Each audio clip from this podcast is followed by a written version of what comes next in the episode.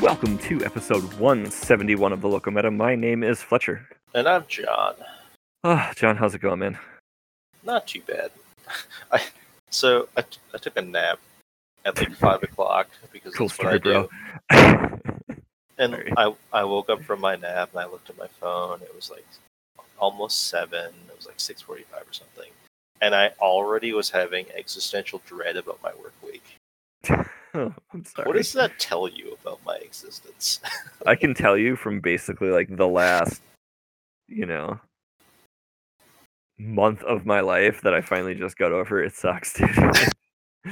Uh, like, so we're closed on Monday. oh, cool. Okay, I was gonna say, but yeah, Monday is normally our you know biggest freight day. I have to go in extra early at five thirty on on, on Tu- on, on Monday. on Mon- Oh, okay. Yep. And last time we were closed on Monday, I got a phone call at like quarter to six asking where I was because, or uh, well, asking where I was on that Tuesday because I'm like, well, I don't come in early on Tuesday. Why would I come in early on Tuesday? And the answer was because, well, because things were going poorly and they expected me to be there apparently. So things are set up so I shouldn't have to go in early on Tuesday. Okay. And you know, I talked with my boss about that, and how everything's supposed to be fine, and you know, I should be able to just come in and work my normal eight to four. You know, Yeah. no having to wake up stupid early. Yep. And all I can think about is someone's going to do something, or they're going to not do something, and they're going to screw shit up, and I'm going to get yelled at for it because I chose to not come in and to fix other people's problems. That's what I was thinking about at 6:45 after I woke up from a nap. I'm sorry. I, I've got I've got past the point in my job where I am uh, have been concerned about that. Mhm. Like, you know, when you've positioned yourself so that you don't care if you keep your job, it makes things a lot easier. Um, See, my But- mine's. I probably would be able to be survive for a bit if I got fired, but I probably shouldn't actually tell my boss to go f himself. So I mean, you know, you don't do that, but like, Yeah. so, so actually, I was gonna like, we were like, you know, playing Halo last night and stuff like that, and then we sat in silence for a while together while we played games, and um, Yep. uh, then I took off while I was organizing my music library more. And I was gonna send you a message, but it was like super late, and I actually went to bed like a reasonable human being instead of doing this. But uh, so like I have to go through all my old music to get it converted over to my new media platform and stuff like that. And uh I came across this song and was like, oh, I should shoot this at John. You remember the song Dare? yes, it's a very very good song, and I actually have it. I know you do. I, but I came across that one. I'm like, oh man, I'm like, I wonder if John has listened to this recently. But I think last time I listened to Cranius was over a year ago because I was driving still, and I like I was driving like back to the warehouse from my route, and I was I was out of podcasts, and I was like, man, I want to listen to Cranius. like just randomly, like, hey, let's listen to this. He's probably one of my more popularly listened to artists on my phone. No shit, really. Like this is one that had fallen into the like sofa cushion cracks of my like media listening server. Like I have a big list of stuff that like I'm like, oh man, I haven't heard this in a long time. Oh man, I haven't heard this in a long time. And Uh, like he literally he on my desk. he does a lot of covers, and I have like two or three of them on my phone because I really like his voice. Mhm. And like he does a cover of uh, "Fix You" by whatever that band is called, and uh, I don't even know the song, so that's why I'm like, hmm. Coldplay. Coldplay does a song "Fix You." oh okay. I don't. Like he does a cover of that, and he does a cover of like one or two other songs. I Hmm. think he does really good covers because once again, I really like his voice. Yeah, I don't know. I don't know if you would like them because he doesn't really make them his own. He just does his own lyrics over the normal music, okay. so it's not changing enough for you. Yeah, I like uh I like arrangement more so like than Yeah. just like a straight up like you know with a slightly different texture to it. I like I like covers that like really like I want them to call back to the original so it's recognizable, hmm but also be their own thing. Like I mean, there's a lot of that. Like uh Disturbed's cover of Sound of Silence is friggin' phenomenal in that way. Johnny Cash hurt, like that is probably one of the best there. You know, there's a lot of them and stuff like that. Like I like that kind where it shifts almost genre shifts too. You know. But Yeah, and that that's the, like I said, that's the thing where like he he obviously takes out a lot of like the heavier stuff because he is more acoustic in his Yeah. usual functionings. But like the, his big stamp on this is my version of the song is just his voice. So Yeah. He does have a really unique voice, but it is. Yeah. Yeah, but uh, like yeah, I, I like that. I I love the song um, "Big Blue Dress." I just think that's the one that like like kind of like got him on the uh, air quotes on the map. that was the thing that like won him a machinima contest. Really. So, and then there's also um, the song "My Happy Place," which I really enjoy, but I can't find to download. huh. Like it, you can't buy the song "My Happy Place." It, he only like put it on YouTube. Interesting. So, it's a song about a rogue who doesn't want to kill people. He just wants to pick flowers, but people keep attacking him while he's picking flowers, so he has to kill them. Okay. I'm not going to say I identify with that song, but I kind of identify with that song. I mean, I'm somebody like yeah. I mean, I'm like that.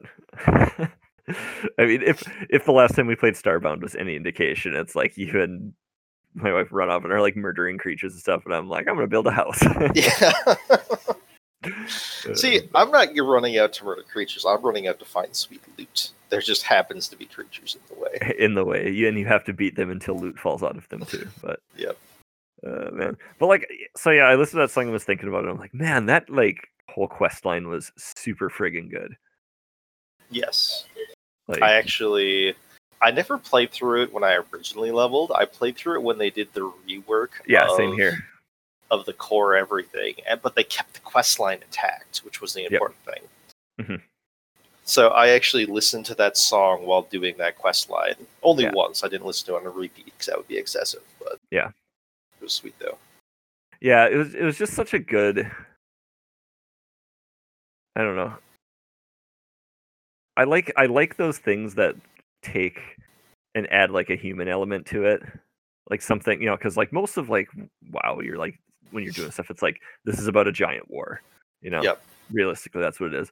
But then you take and you're like we're going to take a person like the people from this war, not the people fighting in the war, just people who are affected by this war. And like talk about that in some ways. Well, And, like- technically, technically, one person did I mean- actually fight in the war, but Tec- technically, but like it, it wasn't about them. no. It was about. I mean, the the more important thing was the like that per, that person who went off to fight in the war. Their existence affected somebody else, you know, is what it is, and that whole whole thing, you know. But yeah, it's I don't know. I just I I, I just really. I, I like had like forgot about that song and then it, like popped up. I'm like, oh hell yes! But so I don't know. That was just the one I had to throw out since you had to throw songs at Nick last week. But Yeah, the, the one song I threw at Nick. I, mean, I wonder if he yeah, ever actually. He said he wrote it down, or I never actually found out if he ever listened to it. I mean, I don't know. You have to go grill him or something. When I'm like lurking in his chat while playing Neverwinter, be like, Nick, did you listen to this song? Did you listen to this. But yeah, I don't know. Uh, so I don't know. What else is on your mind, man? All right, so this this is something that you brought up, where Oh. for as we've mentioned a hundred times before, we're playing through Halo, Yeah. yada yada yada, Oh. and I'm I'm making you watch the cutscenes. I mean, I I- you're not making me. I was like, okay, we were gonna watch the cutscenes. Yeah, because you we're doing our playthrough. Yeah you might as well learn it as we go through it, right? I mean, I'll watch it and stuff like that and be like, oh yeah, okay, this is Halo. It makes no sense. Yeah. Which then you mentioned how like Halo has like this massive swerve in it, right? yeah, Where the the the game starts in the middle of something. It literally Yeah. starts with you fleeing from a alien, you know, armada trying to murder you. I mean, it is literally Star Wars Episode Four: A New Hope. Like, Yes. like it's just like, oh look, The this the big same this- opening this, cutscene. giant thing. Ha- yeah, this giant thing happened off screen, and we're fleeing in a ship, and the bad guys are after us. yeah. So so it starts with that and then like literally halfway through the game an even bigger bad shows up. yeah, spoiler alert, guys, for this game that came out in what like 19 like 2001 or what? It when did Halo come like, out? I don't know. It's like almost 20 years old. Halo CE. November 15th, 2001. Yeah. It is literally almost 19 years old. Yeah, that makes sense. God damn. But... Oh yeah, because you get an achievement for playing it on the 15th of a month. Yes. So, So the reason I thought that was is because uh Oh Halo reaches uh, it was released on the 14th. Okay. Of, Yeah. of September. Okay. uh, each there's an achievement that coincides with every game for playing it on the, the a day of Mhm. that or that day of any month. So I'm not going to lie, I thought there was a lore reason for it. No, it is entirely the release. So and the reason I thought there was a re- lore reason is because I thought they dated it so that Halo like the events of Halo Reach happened on like the 14th and then you got off and it took place the next day on the 15th. Uh, unfortunately, no. The, the the timeline between Halo Reach and Halo CE is actually like multiple weeks. Is it? Oh, I suppose they made that jump Yeah. and then everything's like all dicked up. Yeah. But Slip Okay. slip space travel is faster than light. It is not instantaneous. okay, There is travel time that goes on. So okay, all right. So sorry, I'm interrupting your thoughts with my asinine Halo things, but okay. it's all good. Alright. So that so then we have the right right in the middle. The, uh, the actual big bad of like the true big bad of the series actually shows up. I mean, it's been 19 years. Uh, Yeah, it's, which it's is the the- friggin' flood. yeah, It- like it is it is the flood, right? The, the flood zombies shows show up. up. and suddenly the entire game changes. It's no longer what, yeah. For it's so much nicer fighting Flood than fighting Covenant. Yeah. They're so one-dimensional. You know what they're going to do. They're going to run at you and punch you in the face. And you shoot them with a shotgun and they fall over, and then sometimes they get back up and you shoot them again and they fall over. Easy. Like we can handle this. so, and you mentioned how it's like it's just like this massive swerve, and a lot of people who probably play Halo CE for the first time, or just have a general idea of Halo, don't realize that the Flood are the true big baddies. Everyone, everyone's knowledge of Halo is, oh, you're fighting aliens. Aliens are the Yeah. problem. You know, you have to actually play the game or do some of the other things going on in like the background, like the books and stuff, to know that the flood even exists. Because like on the actual Halo release book, or not book, well, I actually didn't have a book when it came out. Like, but on the actual physical Xbox game plastic release, there's no hmm. reference to the flood. Yeah. It's just you versus aliens, hmm and like the entire story of Halo basically revolves around the fact that the flood are there. Like the Halos exist because of the flood. Yeah. and it's like this massive huge thing of like game lore and why something exists and why it's there that and it just drastically changes the game for people who don't actually realize it. Hmm and it's really interesting from that point. But um the whole the whole my whole topic idea for this episode comes down to like the importance of game lore in games for games actually being enjoyable because let's be completely honest solitaire gets real boring real fast yeah. and i'm someone who true. actually enjoys playing solitaire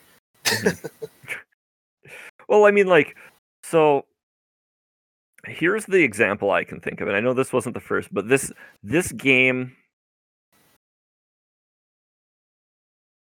I think, defined an entire genre and created the modern game that we have. I think Halo would not exist without it, uh, because of how it was built and because of how it took lore and made it matter, and that is Half Life, the original Half Life. It was one of the first 3D first person shooter games that had like a really easy to follow progressive storyline that happened as you were playing the game. Yep. Whereas like if you think about something like Doom, like the original Doom, like there was air quotes lore to it, but it's like yeah, there's demons on Pluto. Go kill them. i believe it was technically mars not pluto it was it was um uh or was was it pluto in the original actually. It was one of the moon. It was a moon of somewhere. I can't remember, Uh, but yeah, alright. I don't know. You go to hell, you shoot demons, and yeah, that's basically what it is. all right yeah But- that was like you know like that was that was how games were like wolfenstein you know like there was a story air quotes but it wasn't like the story didn't progress during the game if that makes sense Yeah, but Like- what's the story of this game? Killing Yep. Nazis. yeah so like the story of wolfenstein it's like okay you uh, you know you're imprisoned in here and you have to get out and kill these nazis and kill hitler or like with spear of destiny it's like you have to kill i don't remember who that final boss was but uh, mecha hitler or some shit um i'm not joking. But like and you have to get out and stop them from getting the spear of destiny so they destroy the world or whatever it is. But like nothing changed it during the game. No. you know if that makes sense. It wasn't like like half-life had that sort of thing too where it's like you start out the game and you're like ah i'm a scientist. This is sweet. Oops i screwed up. Aliens you know from another dimension. You kill aliens from another dimension. All of a sudden friggin marines show up and are trying to kill you because they're trying to contain the whole thing. Like i mean that's kind of a swerve too like when that happened. Hmm you know and, and then you're going through this whole thing. So like i mean that that was huge dude like and i don't think games like halo or any of the modern shooters would really exist in the in the way that they do now without halo without half-life first paving the way. I mean, probably. It depends on how long they were making Halo. Because I know Half Life came out, what, three years before Halo? uh half-life came out in like 1995 dude I think it was 98 when I looked it up. Half Life. i'm looking right now Uh, Yeah, you're right yeah, 98. So three years. Yeah. So I mean, it is, very it is very possible that at least the fact that Halo even had a story, like I don't know how this long this influenced a lot this th- Yeah. i know half-life influenced a lot of games Yeah, it's very easy for someone to just like make a game engine and be like, "This is just going to be a shooter, and you're going to shoot Oh, oh. aliens." well, like And then- you know like, Yeah, or and then they're like, "Well, this game would had a really had a story. and People seem to really like latch onto that. What if we Yeah. do the same thing? Mhm. It's like you can actually have a story in your first-person shooters, and people actually get into, into it. Like they're like obviously Halo is most known for its multiplayer. There is a Yeah. very very large Halo community that is there just for the lore. I'm one of them. which is absurd i'm sorry The lore is great, and you shut up. uh, No, Whatever. Yeah, that uh, to, to each their own like I, like people people who play the halo games for the single player are like you know it, it's like the people who play the call of duty games for the single player like they're they're unicorns pretty much is what it feels like but that also that's also a category that I fall under. oh so- me too like i remember like yeah we were like one of the few people who went and actually like were super excited to play like uh modern warfare 2 or something like that for Mhm. the single player campaign. Everyone's like, "Oh yeah, we're gonna get it for the multiplayer." I'm like, "Oh, dude, what about the campaign?" And people are like, "What? It has a campaign?" See, that's that's the funny thing is like I feel as if I don't know if it, it, it literally is just like a the very very non-vocal minority that enjoy playing games for their campaign, or if it if it's just it actually is in the modern age people just more care about the competitive aspect. I I'm think more people do that way, is what it is. But It is. I mean, it's possible, but I mean, it's it's it's probably a very. It could easily be a very very similar thing to Magic, where it, you know, the vocal minority the silent are- people, yeah, are the competitive people, but the majority Mm-hmm. who never say anything are the non-competitive people. you, you don't get the like random random casual going onto the forums complaining about the balance of something in the single player campaign. No, They just they either get through it or they die over and over and give up. Like, Yeah. and I mean, and when it comes to when it comes to a multiplayer game, if we're being completely honest, competitive multiplayers games are basically a dime a dozen. Yeah. It is very, very easy to make a competitive, relatively well balanced multiplayer experience. It is a lot harder to make a story that makes sense and has like a natural progression through it where you actually feel like you're achieving something as you do it hmm and have people actually want to play it. Yeah. You know? Mm-hmm. Like you can have a game like Super Hot, which is basically a weird slow mo first person shooter. And people will play like I played the I played the, the beta of it because I thought the beta was cool. But even that probably wouldn't have been as big a deal if it didn't end up having an actual story that went on with the game. And all that see, the, see that game was built on mechanics, is my thought. it Like, was that's, it how, was that's how it was sold. It was. It was built entirely on mechanics, but there is an actual story in it, which is the insane thing. Hmm. Like it's not just people just putting out levels and being like, "Oh, this is a thing that's going on." Like there's actual stuff that goes on into it, and a lot of people actually talk about how, you know, it's not just the missions and super hot; it's the story going on. It's actually really interesting, also, which is Mhm. kind of mind-boggling to me. Yeah. Well, I mean, like that's a big thing. Like a big thing right now with games is like implied story. yes. Like you know, if you think about all like, there's tons of people like who, or like really obscure, like this have the story really obscured and almost ARG esque. You know, Mhm. like where you have to find it outside of the game. Like those are kind of the big things for you know. For like was I I think the trend is kind of fading, but that was a huge trend for for a period of time. It was, and I was, I was not a fan of that trend personally. I don't I personally don't like it either. Um, I, I feel like it's gimmicky and whatever, Yeah. but I don't know. Like it's interesting when you look at some of the concepts, like you know, it, it breaking that fourth wall in some ways is kind of interesting, Mhm. but like I don't know. It's I think in a lot of ways it's not what I'm looking for yeah. an experience a lot of times. Like I think I- for I think I could see it a couple times and be like, oh, haha, there we go, and then move Yeah. on. I don't I don't have a desire to play a game just to have to go on a website and learn the background of the game, right?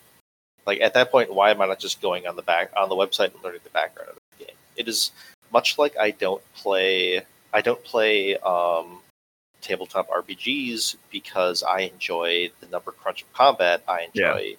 I enjoy the interactions and the story that goes on in an RPG. I don't play mo- games for their mechanics. I usually play them for the story or because I want to play a certain style of game. And then mm-hmm. I need to find something that has a good story that goes with it. Yeah. I mean, Yeah. you know, like they're like obviously mechanics matter to some degree because if you have something that's you know really clunky and horrible to even like deal with, like Oh yeah. it's gonna turn you away. The story would have to be really freaking good to like pull you in. Oh yeah. and I don't I don't know. I'm trying to think of a game that was just absolutely like awful to play, but the story was good enough that I'm just like, oh yeah, I'll play this. Like, I mean, I, I and I can't think of one. I've played the game Hard Reset, which is like a it's a it's a throwback to old school shooters where you have two guns, but each gun can turn into like three different guns.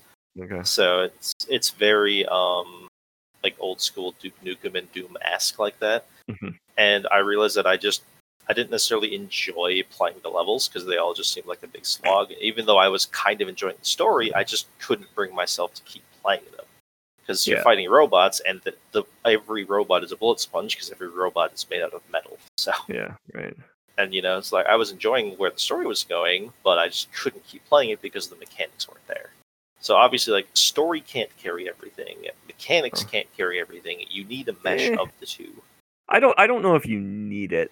I think it really depends on what you are going for. Because like here's the here's the deal. I don't play Mario Maker for the lore. Like Fair, that is like I play platformers for a purely mechanical experience. that is Like- fair. Uh, you know, and and I know I know that for a fact and everything. But like you know, uh, but I can think of like like to the moon when I think of that like I didn't play that game for the mechanics. yeah, because there basically were none. Yep. Um like that was pure pure lore and everything. So like I think it depends really how far you go on either spectrum. Like if you I, I think you have to have I mean one of the things reasons that Mario is so good is because the platforming is probably some of the the tightest and best platforming out there. Like you know, Yeah. like, and and that goes a long way. And obviously, the more I don't want to say Mario is simplistic, but like from a game mechanic standpoint, it is. You basically just jump. The more simplistic your game gets, the less the less you necessarily need a story to carry it as just like an Mhm. experience in and of itself. Yeah. Yeah, like, Yeah, like mean- you said, the, the lore of Mario is very, very simple. Yeah, well, it's, it's actually not, but like if if you pay attention to stuff, like I think there's like way more in. I don't care about that. Like like uh, literally, it's like Mario. I'm I'm jumping on things, and that's what I want to do. I don't care what they are. Yeah. Um, but like I, I think about when you talk about the mechanical things and stuff like that. But like, and this is kind of fair because it's not a single player experience; it's a competitive experience. But like, I remember people talked about Rocket League. yeah. And, like basically they like to the the as a design it, it felt like the devs were like we're going to do this one thing but we're going to make it the best thing it possibly can be and put so much time into that that it worked. You know and i feel like mario has that to some degree too. Like- Possibly. they where they're just like all right we're going to make a platformer and it's going to be the tightest fucking platformer you ever have. Like you know i feel like uh mario 64 was like that too. And actually i heard a piece of trivia that basically they spent like the first build they had of the game was mario in a like a blank void and they literally spent like um like a number of months just tuning movement in that space before designing a level I mean, that's not terribly surprising. yeah because considering the movement in that game is ridiculously good but Yeah. for a, especially for a game from that era like you know but yeah so like i don't know like I, I feel like you have to go to like that level of mechanical t- like in tune to make lore not matter i think it's So- much it's much harder to carry a game with pure mechanic and even even those game even like mario is is using lore in some capacity to carry the game a little bit No, it, like Mario isn't using in-game lore in so much as using the nostalgic lore of the game. I mean, well, so here's the deal. Like, it, suppose it's like you know, late '80s. You you hook up your Nintendo to your CRT and fire it up and stuff like that. Like, you know, when when I was a kid, we'll say so. We'll say early '90s instead. Like, and you know, I'm playing Mario. Like, I I have no nostalgia for it. Like, this is brand new, pretty much. Like, Mhm. you know i'm i'm playing it because it's a good experience but like i think some of the stuff that's carried with it is actually just the aesthetic of it more so than the nostalgia of it Well, I'm ju- I'm just thinking like in the modern age, if Mario was never made, Mhm. you know, in the late '80s, early '90s when it actually came out, and like was like what part of the the big selling Yeah. point for a lot of stuff. If it was never made, if someone just came out like this year and they're like, I came out with this game, it's called, you know, Super Mario. You're a plumber. You're gonna. It's just a. Pla- it's purely a platformer. yeah Would the game be as as successful as it is? that's see so here's the thing that's hard to say like That's the thing. like, I feel Yeah. like a lot of a lot of the games that to this day are still considered very very high quality games are that way because obviously way back when you know the original NES not the most powerful piece of hardware no. can't do that much with it.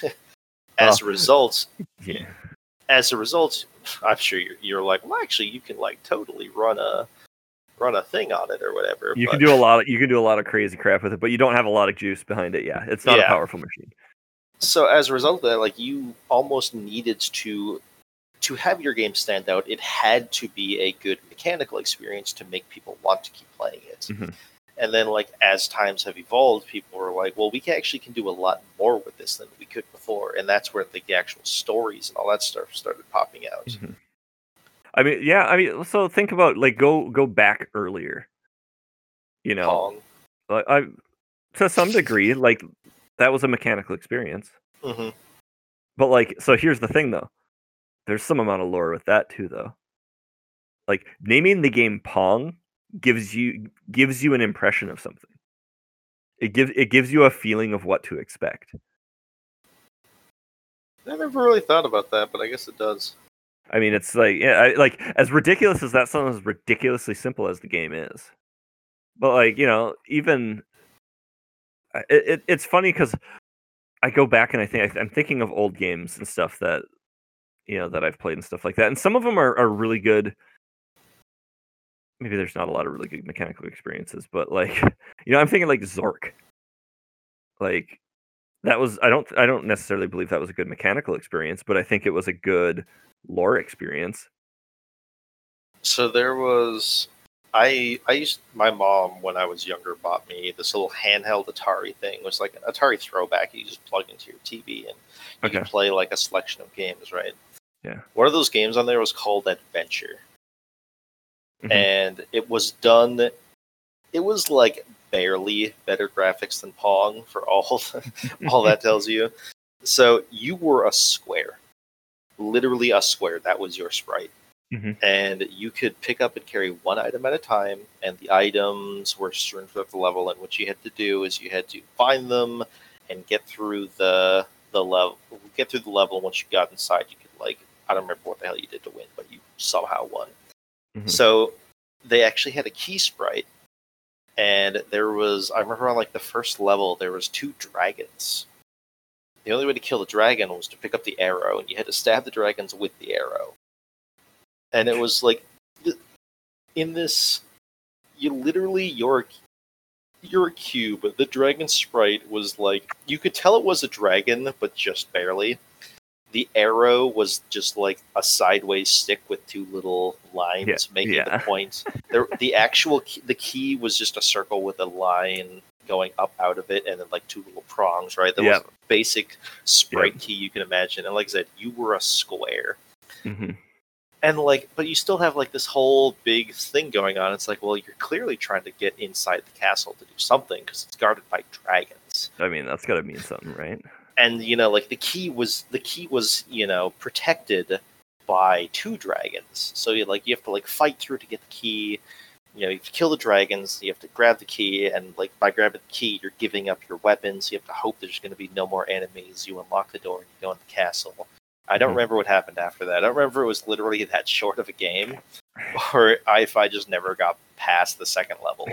Okay. but Uh, for some reason i'm thinking of that when we're talking about old ass games that yeah, like, I mean, like that's kind of where I'm where I'm at though. So, what what kind of experience was that though? Was that a mixture, or was that was that completely carried by flavor?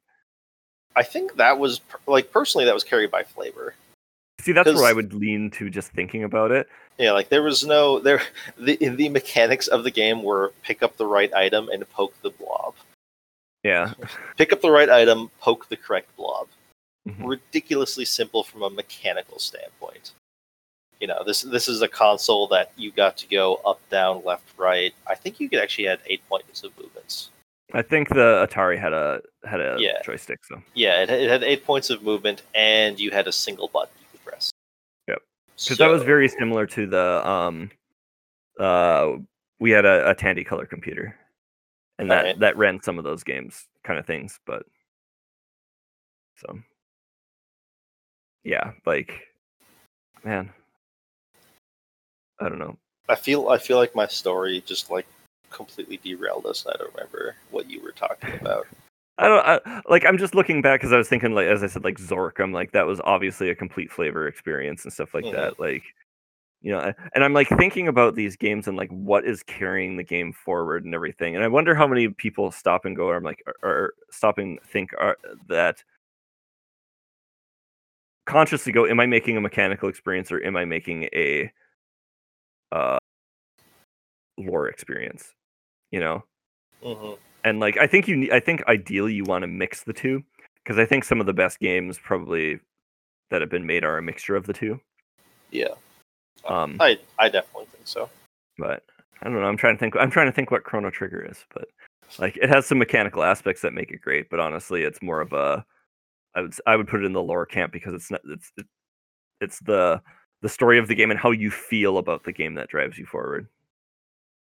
But Yeah, I mean, I, I one of my what I consider one of the greatest gaming experiences ever is Bioshock, and that Yep. is entirely because of lore. I mean, it's a it's a completely middling shooter, honestly. Yeah, as a shooter, it was okay. it was fine. Like it was It totally do- it- acceptable. It didn't do anything badly, Mhm. But Yeah. you know that's not why you did it. Yeah, you didn't do that. It's like, I mean, you know, I didn't play through Spec Ops: The Line because it was a, great shooter. Oh, Like, yeah. You want to talk about a middling shooter? That is a perfect example. that is like a completely middling shooter.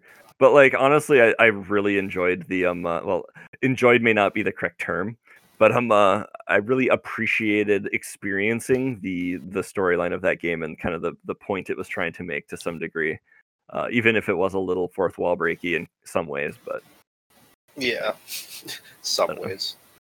The I entire, like- the entire end. the entire end, the the entire game just being like you can quit at any time, like. Yep. but uh, I don't know. Like, it, yeah, I don't know. It's just weird. Like, I'm, uh, yeah, I keep piecing games and stuff like that. Like, now I now I wonder is so. Have you played Myst? You never have. Oh, okay. I have I'm read the books. Yeah. Oh, I I made you read the books. Yeah, the books are actually pretty good. I really like the books actually. Um, I'm wondering if the game, the original game, is actually is a is mechanical or if it's lore. Because like there's a lot of like lore and feel to the game, Mhm. but I feel like the, it's a puzzle game, so the mechanics are puzzles in it. Like so it's it almost it almost melds the two in such a perfect way if that makes sense Yeah. like you know it, it's it's exactly it's almost hmm. exactly where you want to be where you can't separate the two almost in some ways like you have this like flavor on top of the puzzles but you need that flavor to make the puzzles work and if you strip that away the puzzles don't work anymore like it's i don't know it's i don't know that game was really unique and is also one of those games where it's like you know any of those games where you where the goal of the game isn't to go and stab somebody in the face like or not get stabbed in the face like it's just kind of intriguing if that makes sense it's very. It's a lot. E- I feel yeah. like it's it is easier to make a game that is built around the combat mechanic in general. well As, a very very this about- generalized thing. we said this about rpgs before though too but like a story requires conflict of some sort Yes. and what is the easiest form of conflict to deal with well physical conflict yes. you know like it's just it's such an easy it's it's low hanging fruit you know like dealing with a personal conflict or like an existential conflict or you know like something like that is, is much harder to, to get somebody to care about in the same way i feel like you know and like Myst does it in such a weird way where they literally just drop you into the game. Like and you know you, you go and uh, they actually had to add something to give you a direction to move you forward because people had no idea what to do so when you would- dropped into the game you go into this one room that's kind of like right next to the start and there's like this uh hologram thing that they talk that talks at you and is like hey this is what's going kind of like basically it's kind of like this is what's going on Mhm. to some degree. Um, actually, it's talking to another person, but you're there listening, and you're like, "Hey, I probably can get out of here now." Um, but like, I don't know. It's it's so it's so weird because the game doesn't give you a character, if that makes sense. You're just kind of like. I was uh, watching a post mortem on the game actually and stuff like that, uh, where one of the creators was talking about it, and they said that was very intentional. They're like, "Well, who is the character of the main character of the game?" They're like, "Well, it's it's you, the person sitting in front of the computer playing the game. Like, we're not, we don't want to impose any anything on top of that, which I think is a really weird decision for the game, but I think ultimately was a decent one. I mean, that's something that a lot of people, a lot of people actually try and do that with uh, game. I don't know if they do it anymore, but I know they did do it for a while, where the character you played in a game was intentionally as bland as possible. I.e., But that's but that's so you can im- Jinx. yeah, but that's so you can impress something on on the person, if that makes sense. yeah, isn't there's that what always they're something- basically implying? but the but there's a, the thing is is there's always a role there's something assumed in that thing where you come from something like uh SimCity let's take. Mm, so that game has like no lore basically. It's basically completely mechanical. But with the way the game is presented and and built there's the impression that you are a a person that should be in this position if that makes sense. In the civilization games you're expected to be a world leader of some kind. Yeah. And actually you end up taking on i suppose you end up taking on the world leaders and stuff like that but like you're you're expected to be a person in a in a position of power to make these decisions. You know, like a mayor or whatever. Yeah. Like in in Myst they go they almost go out of their way to not give any of those impressions, even even the implied ones, to your character. But it's like you are a blank slate. You are you are you is what it's almost trying to say. Hmm. Like it's it's it's interesting. Like I I don't know. It's it's so different from almost every other game I played. Like how they try to disconnect that and everything. And as I said, that, and they said that was very intentional, trying to like that we want the we want the the character in the game to be the player sitting at the thing. And I think that actually works for Myst because there's a lot of games that if you play them, you based on the role you're playing in the game, hence role playing game, I guess, not necessarily even with the role playing games, but like you put your you, you frame the game in a way to play it as that character to some degree, even slightly biasing it, things. hmm And Myst, I feel like you have the complete freedom to play the game as you.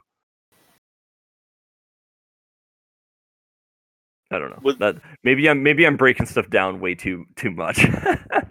I'd say, wouldn't that? Doesn't that mean that the game isn't as story driven then? I'm And not sure. mostly The thing though is there there is a story there, and the story is pushing things, Uh huh.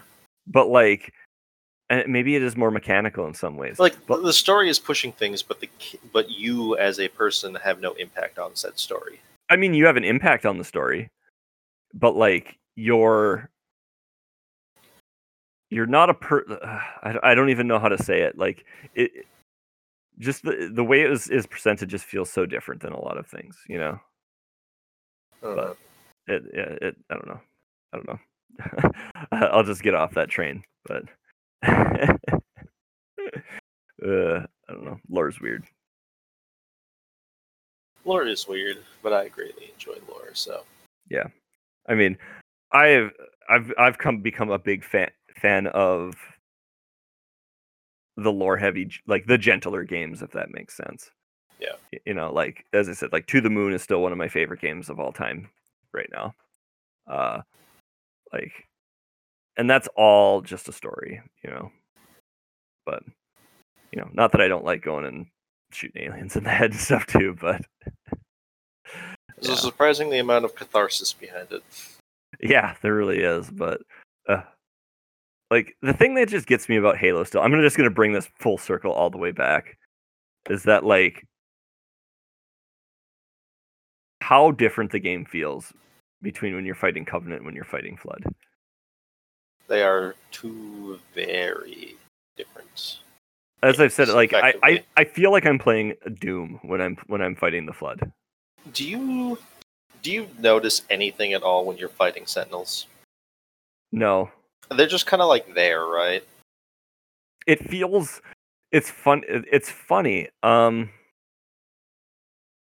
like now that i think about it when you mention it like because i was going to describe like how it feels to fight them but I, i'm just picturing the whole thing now like every like every enemy the design of the enemy feels the way you fight them.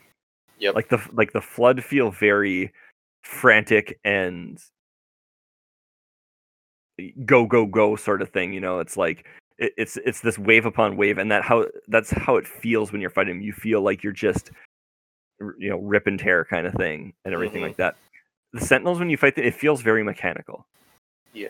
like because it's like all right You- plasma pistol. That one's down. That one's down that was and and and it's almost very calculated movements and everything there's no it's it doesn't feel organic fighting them in a weird way it feels mechanical Yeah, they did. They did very interesting things when it comes to the actual design of the different quotation armies. They're technically Yeah. Sentinels aren't an army; you don't fight enough of them. But you, you fight yeah, like- so- like the Flood live up to their name. They're just Yeah. an endless, you know, wave coming at you, Mhm. And you have to deal with them accordingly. you have to ride that wave usually with endless shotgun rounds. Yeah.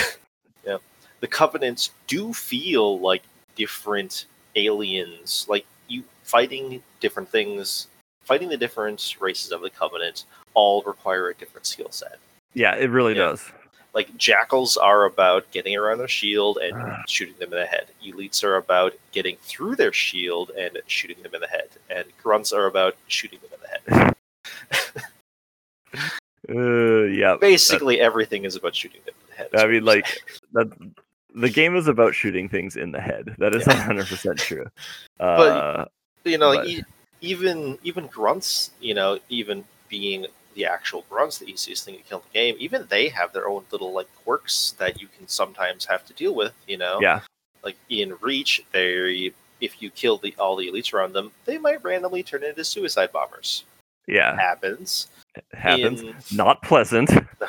it's actually a mechanical thing that you take advantage advantage of in CE, where grunts do just kind of go crazy if their hierarchy is is eliminated. If you, there's a group of a pretty decent group of grunts actually, that if you kill the elites, all the grunts will run away from you.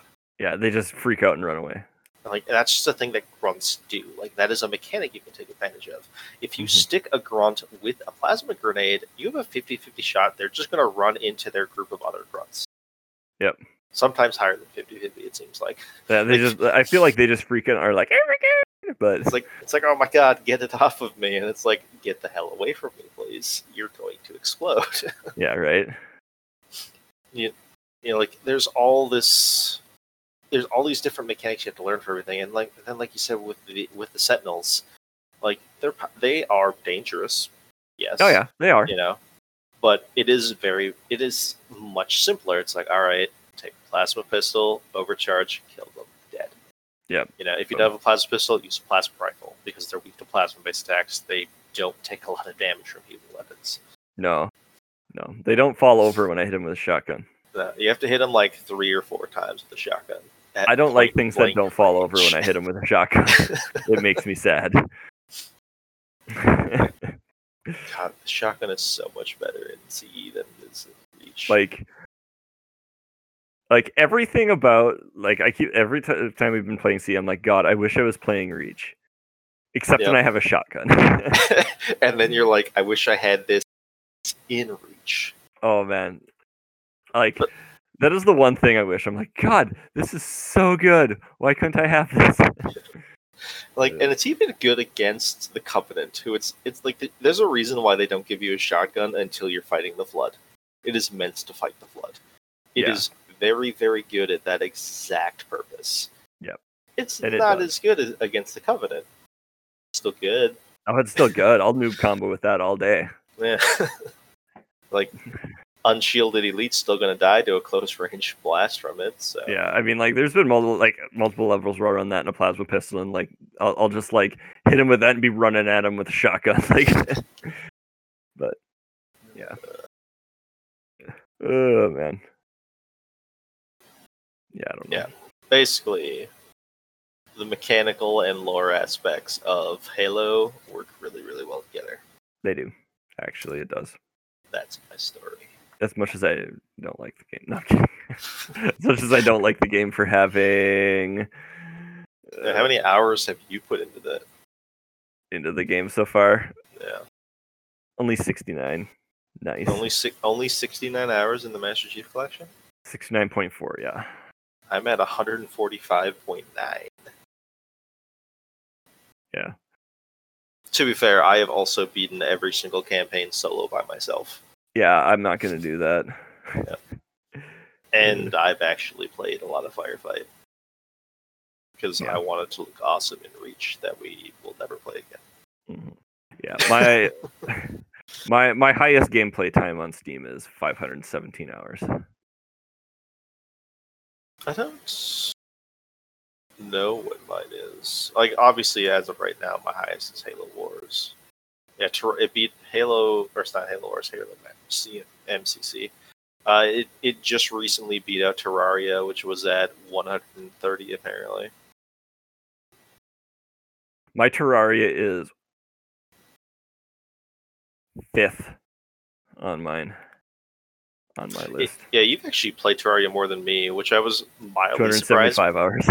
I was mildly surprised by that because I did play a lot of Terraria by myself. Uh, I did too. Yeah. Apparently, My my my, my top than ga- my top game is actually Fallout 4 at 517 hours. Jesus Christ. Apparently, I have 415 hours in Skyrim. I'm at 38.8. in Skyrim, Yep. I almost started playing Skyrim instead of installing Neverwinter. Hmm. Almost. you could learn the speedrun, man, Could. and then all that sweet lore you could just forget about because you skipped 90% of it. I'll stick with my learning how to speedrun Halos. So here's the deal, though. Like completely off topic. I feel like the Skyrim speedrun is like the perfect speedrun.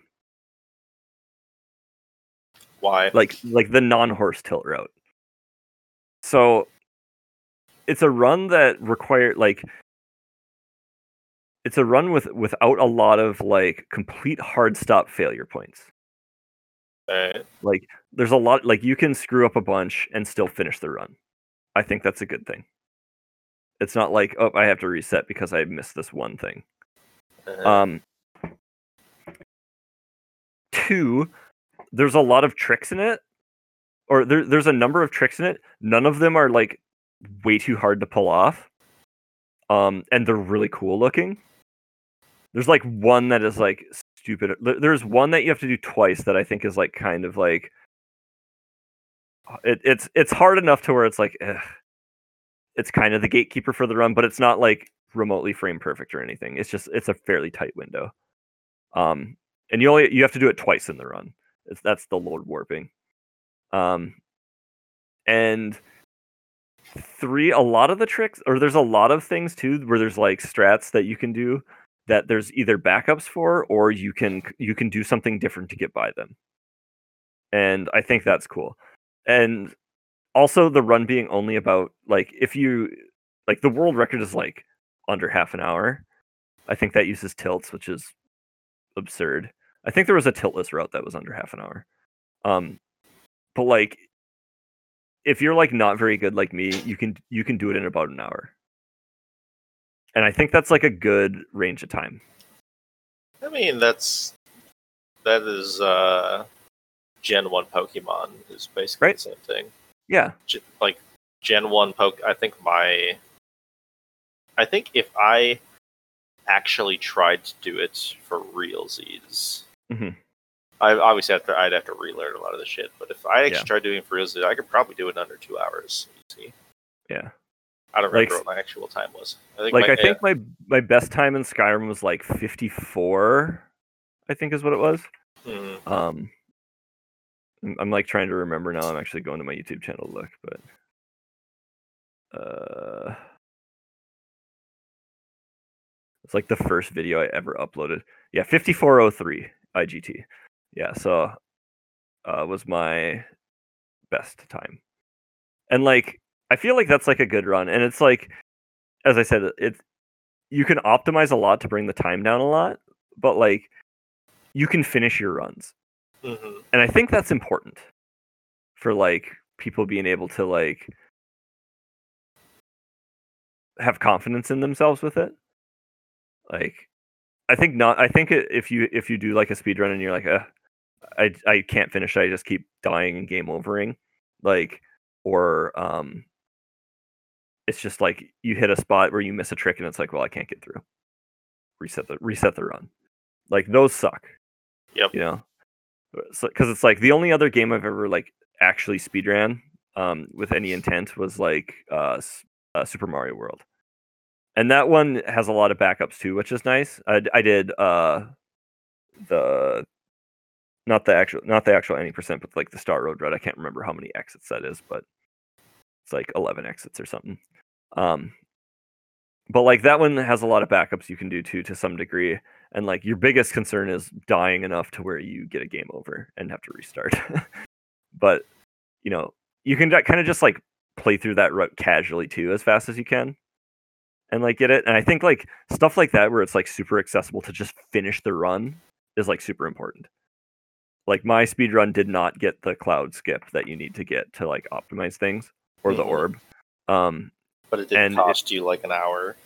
no, it doesn't. It's like I, I think my time was like 15 something. Yeah. So like, which is a which is a good amount of time. But it, that one took me a lot more practice than Skyrim did. I feel like to finish a run. But I don't know. I, sorry, I kind of got way off on a tangent there.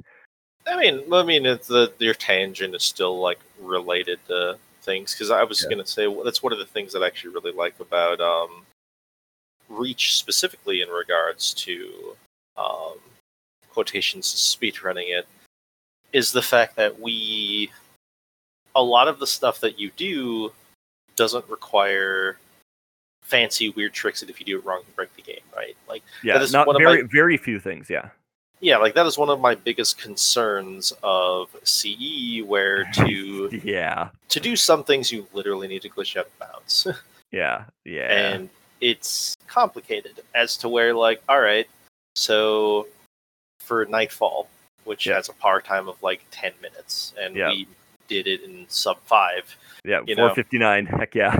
like if worst comes to worst, we could still do Nightfall without glitching through the wall. yeah. You could. It just makes it like that much easier. it makes it so much easier. And even then, the actual setup for glitching through the wall, your Is- fail your fail state of doing that wrong is you get back in the forklift.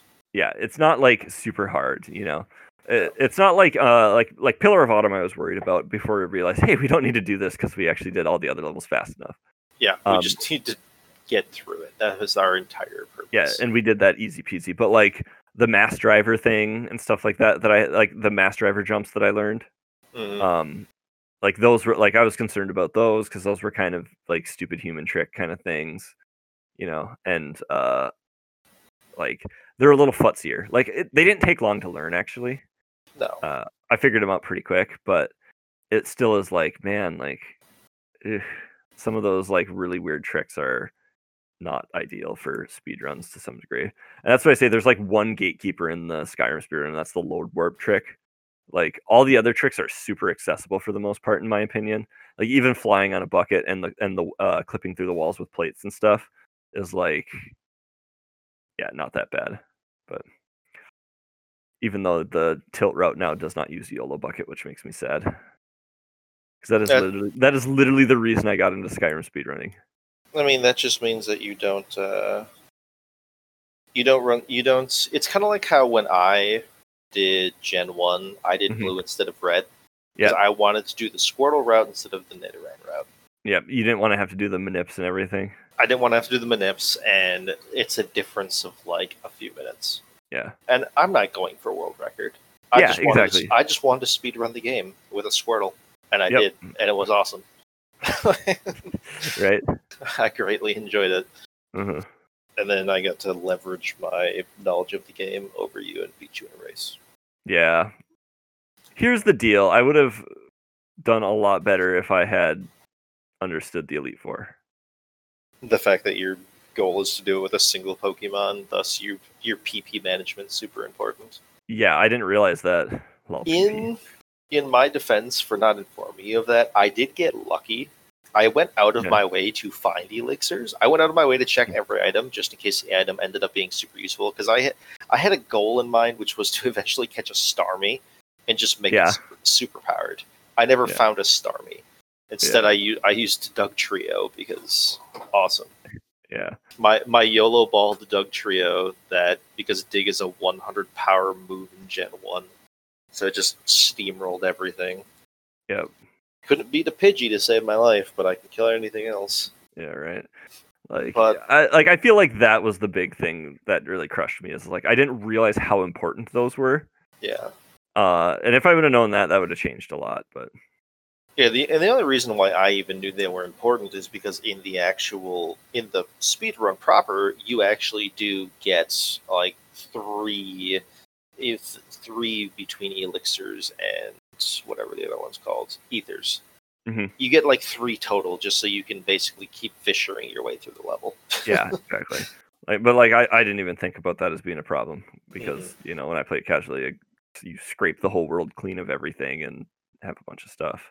Yeah, you scrape the whole world clean. You go in there with six Pokemon that probably outlevel the Elite Four by like ten levels, and you never run out of PP because whenever they switch Pokemon, you just switch to the Pokemon that's good against them. So you and, and just step on their neck. Yeah. So As to where you know I'm going in there, it's like, all right, please don't have a Pidgeot. I'm just gonna try and Earthquake everything. I love it. Pidgeot is like your biggest fear now. I mean, my only answer to a Pidgeot was Rock Slide, and Rock Slide, slide is only 85% accurate. yeah. So, Yeah. Bad things could happen. It could be not good for you, but I actually, I actually screwed that up when I was doing the rival fight on my actual speed run through it. Mhm. I because I was reading the guide, and the guide's like, "Oh, Fissure everything," so I just kept Mhm. clicking Fissure, forgetting that the rival had a Pidgeot. Oh man. So I- I ended up wasting a Fissure because it missed. I was able to kill the Pidgeot, but then I had to. I ended up having to surf. I don't remember. Does he have a Rhydon? Is that what it was? I had yeah, to I surf. think so. I had to surf something because I wouldn't. I wasn't going to have enough Fissures to kill everything. As a result of the Pidgeot existing, Funny. so my guy had lied to me. Oh well. uh, but all right. We, we rambled on about nothing for long enough, I think, right? Success was success was had. More proof we can talk about anything. Uh, but yeah, if anybody wants to comment on anything, shoot us some feedback. Send an email to thelocalmeta at gmail.com or Twitter at the PC, or even better yet, go to thelocalmeta.com.